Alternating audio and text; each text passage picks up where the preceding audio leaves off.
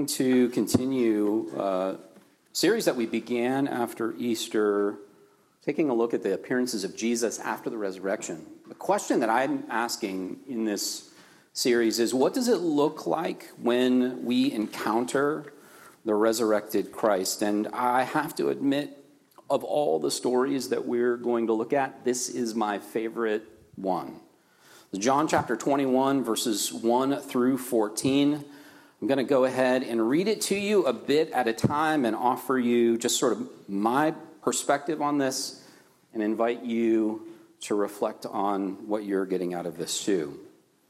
John chapter 21, starting in verse 1, has Jesus appearing to the disciples for the third time after his resurrection. It begins like this it says, After these things, Uh, these things were the other appearances of Jesus. says after these things, Jesus showed himself again to the disciples by the Sea of Tiberias, and he showed himself in this way. Verse 2 Gathered there together were Simon Peter, Thomas called the twin, Nathanael of Cana in Galilee, the sons of Zebedee, and two others of his disciples. And Simon Peter said to him, or said to them, I'm going fishing. And they said to him, We'll go with you. And they went out and got into the boat, but that night they caught nothing. The first sort of remarkable thing about this story for me is that Jesus has already appeared twice to the disciples after he is crucified and then resurrected, apparently. I say apparently because Jesus seems a bit elusive after his resurrection. He appears to the disciples here and there, and there's some confusion about whether or not it is Jesus. We have stories like Jesus joining a few disciples on the road to Emmaus. They walk the entire road with him all the way from Jerusalem to Emmaus, don't even recognize that it's Jesus. And then there are other accounts where they say, Oh, we heard that the Lord appeared to Peter, or the Lord appeared to the three Marys. All of this is a bit mysterious and a bit elusive. And what's sort of interesting to me is that after Jesus has appeared to them, including to Peter, at this point, Jesus would have already appeared to Simon Peter. Here we have the disciples sitting by the shore by their boats, apparently aimless, struggling with what it means for them to now be followers of Jesus. In this text, when Peter, sitting with his fellow disciples, says, I'm going fishing, that's exactly how I hear it. He's frustrated. He doesn't know what to do. He doesn't know what to make of the fact that Jesus, the person he's been following for three years, who he thought would lead an insurrection against the Romans, he doesn't know what to do with the fact that this Jesus appears to have been resurrected, and yet there still is no insurrection. There's no overthrowing of the Romans. What I get out of this is Peter and the disciples, because they don't know what to do, they're confused by the implications of the resurrection, they've gone back to what they know. Which, and I don't blame them, right? I've done that before. I've been at places in my life where I thought something was going to work out a certain way and it didn't, and I, in my confusion, in my frustration, in my grief, I just went back to whatever it was I was doing before. Not because I wanted to, not because it felt like hope, but because doing what I knew how to do was better than hopelessness. It feels a little bit to me like that's what the disciples have done here. Sitting on the shore, boats nearby, probably near their own homes. And Peter says, I'm going fishing. Now, he's probably hungry too. Maybe you've been in that place too, where in addition to being frustrated or confused or, or hopeless, you just also were like hungry, like deeply hungry. Maybe like literally hungry, and you're like, I, I gotta go, you know, hunt something or fish for something or go grocery shopping. I don't know, you know. Like, have you ever been grocery shopping when you were hungry? Like, that's bad. Because you just buy everything in the store, right? And there is this compulsion in us when we feel empty and unsatisfied, whether it's literal hunger or figurative hunger, like we are driven to meet that need in some way. I think that's what's happening here. Peter and the disciples are hungry. They're probably literally hungry, but they're also spiritually hungry. In the absence of knowing what to do with themselves, they, they go fishing. And then, verse 4, it says, Just after daybreak, Jesus stood on the beach, but the disciples did not know that it was Jesus. Jesus said to them, Children, you have no fish, have you? And they answered, No. And he said to them, Cast the net into the right side of the boat, and you will find some. So they cast it, and now they were not able to haul it in because there were so many fish. In verse 7, that disciple whom Jesus loved. I've told you this already. Some of you guys probably already know this, but this is John's humble brag way of referring to himself. Right? That disciple whom Jesus loved said to Peter, It's the Lord. When Simon Peter heard that it was the Lord, he put on some, this part I don't get. He put on some clothes, for he was naked, and he jumped into the sea. Okay, I apologize the reference to nudity, but it's just it's in the Bible, right? I don't know why Peter was naked in the boat and then put clothes on to go swimming. That feels entirely the opposite of what I would do. I would definitely be clothed on the boat and then I would be inclined to take at least some of my clothes off before going into the water. In any case, Peter's so excited that Jesus has appeared to him again. In the midst of his confusion, in the midst of his deep hunger, he's so excited that it's Jesus that he can't wait to row into the shore. He just jumps into the water and swims. But the other disciples, being maybe a little bit less impetuous than Peter, the other disciples came in the boat dragging the net full of fish, for they were not far off from land, only about a hundred yards off. And when they had gone ashore, verse 9, this is my favorite part, by the way, should be yours too. When they had gone ashore, they saw a charcoal fire there with fish on it and bread. And Jesus said to them, Bring some of the fish that you've caught. So Simon Peter went aboard and he hauled the net ashore full of large fish, 153 of them. And though there were so many that the net was not, there were, there were so many, the net was not torn. Jesus said to them, Come and have breakfast. Now, none of the disciples dared to ask him, Who are you? because they knew it was the Lord. And Jesus came and he took the bread and he gave it to them, and he did the same with the fish. And this is now the third time that Jesus appeared to the disciples after he was raised from the dead. Now, this is my favorite story because food is my love language. The whole picture of like fish being cooked over a coal fire in the morning for breakfast is so like beautiful. Uh, I don't know if you've ever had fish for breakfast, like if you've gone camping and caught trout and then like had fish and pancakes for breakfast, it's amazing.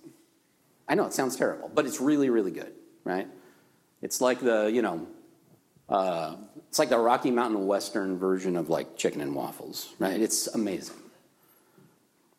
So there's this really vivid picture of Jesus feeding the disciples.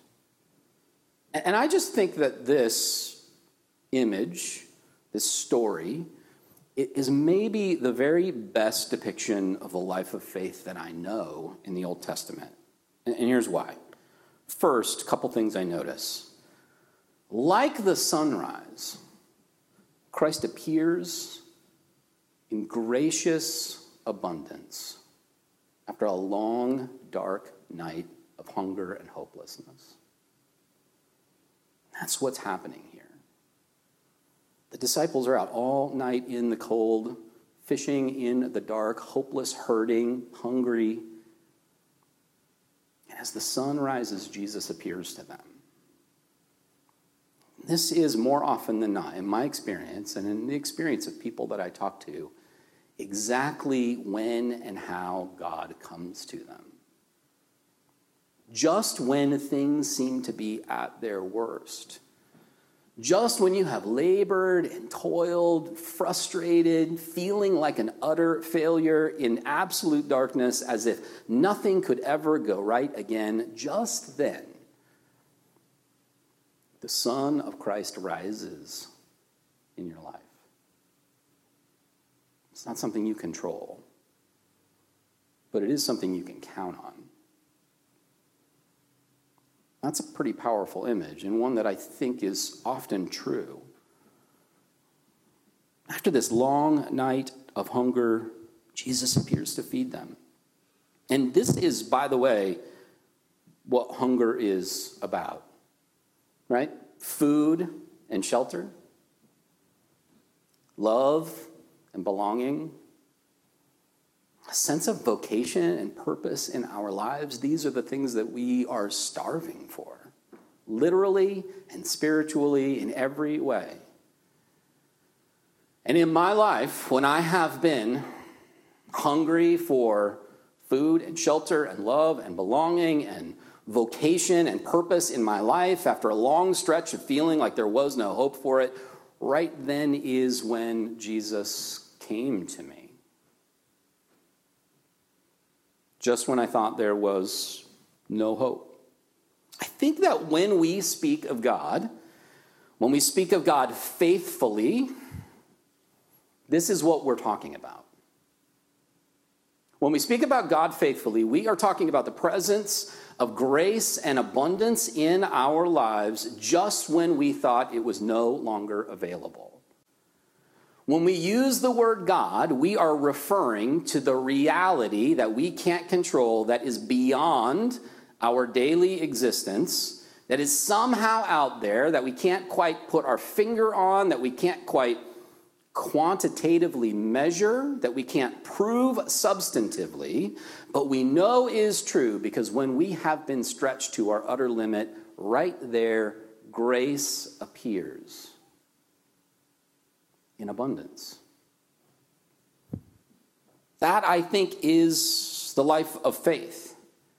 When we speak about God unfaithfully, we don't speak about grace and abundance, we speak about fear and protection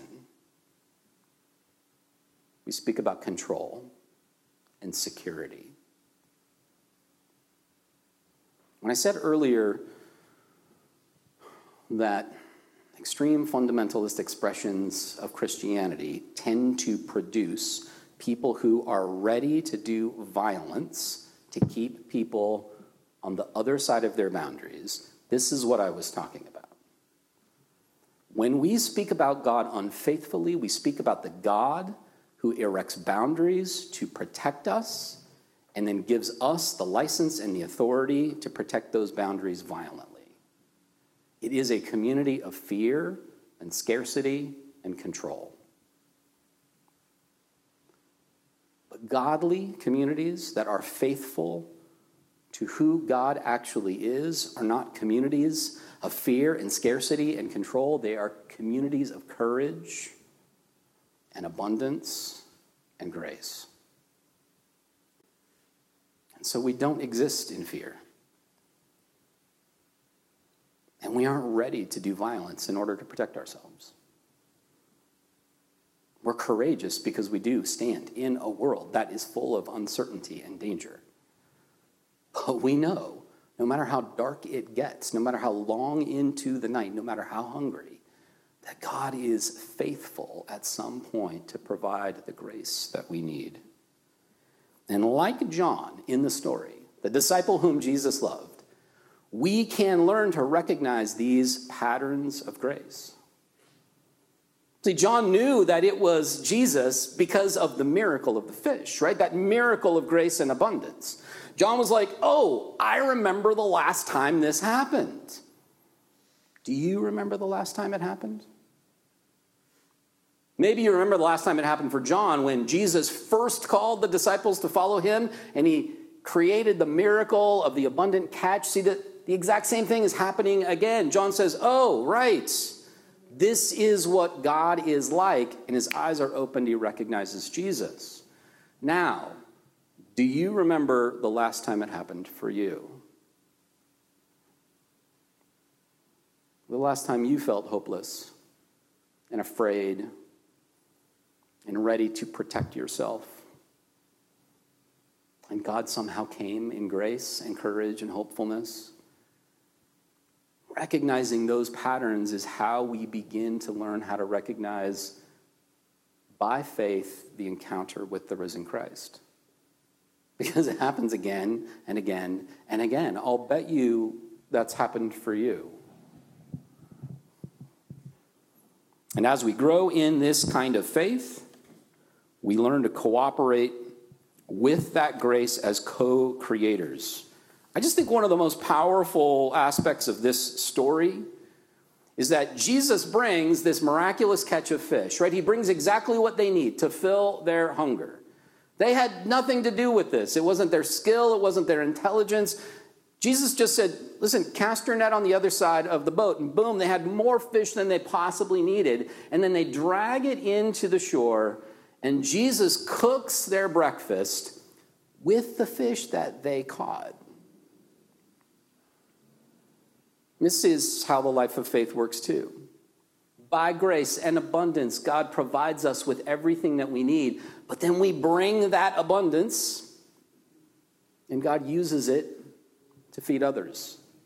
what a beautiful picture of community. We get to partner with God in that sense. And so, whatever abundance God has given you by faith food, shelter, love, belonging, vocation, purpose, whatever it might be God wants to give you the opportunity to bring that abundance to a community and provide for others' needs. We get to participate in this economy of grace. There's a, some of you guys know this because we sent out an email, but there's a, a family uh, in the church who are hosting a, a young Ukrainian refugee family. And so they just reached out to Janelle and said, Hey, we, are hosting this family. Uh, they've come with nothing but a stroller because their bags were lost on the plane. And they are in need of a couple of things a laptop and a car seat for their toddler and a vehicle.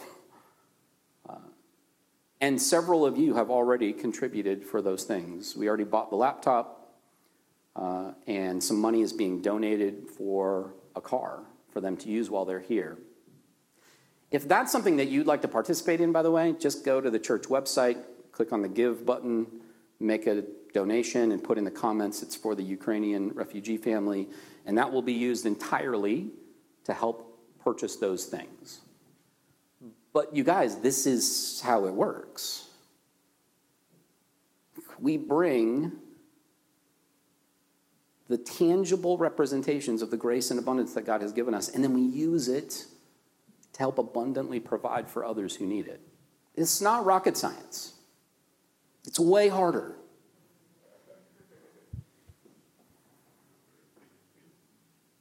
Because it requires you to give up on your fear. Do you hear that? It requires you to let go of control and security and trust to the grace that God has for you. It's way better. The grace and the abundance of God is way better than the illusion of control and security. Amen? Would you pray with me? God, we thank you so much again for today, for this opportunity for us to gather to lift up our voices, to read these words, to be impacted by this story, to have our hearts stretched and hopefully uh, broadened. We ask that you would grow the love that we have for others in need. We ask that you'd break our hearts for those who are hungry whatever they might be hungry for. And we ask that you would open our eyes to see how you are uh, invading our lives with your grace and your goodness. Help us to learn to recognize the rhythms of your grace in our life and cooperate with it. And give us the courage to let go of fear and the need to be in control. We ask that you would be with, again, the families of those who were impacted by the tragedy yesterday, and we ask that you be with the young Ukrainian family that made it here after such a long journey with nothing but a stroller. We ask that you pour your abundance and your grace out on them as well. Teach us how to do this, God, because it's hard sometimes. We pray all this in Jesus' name. Amen.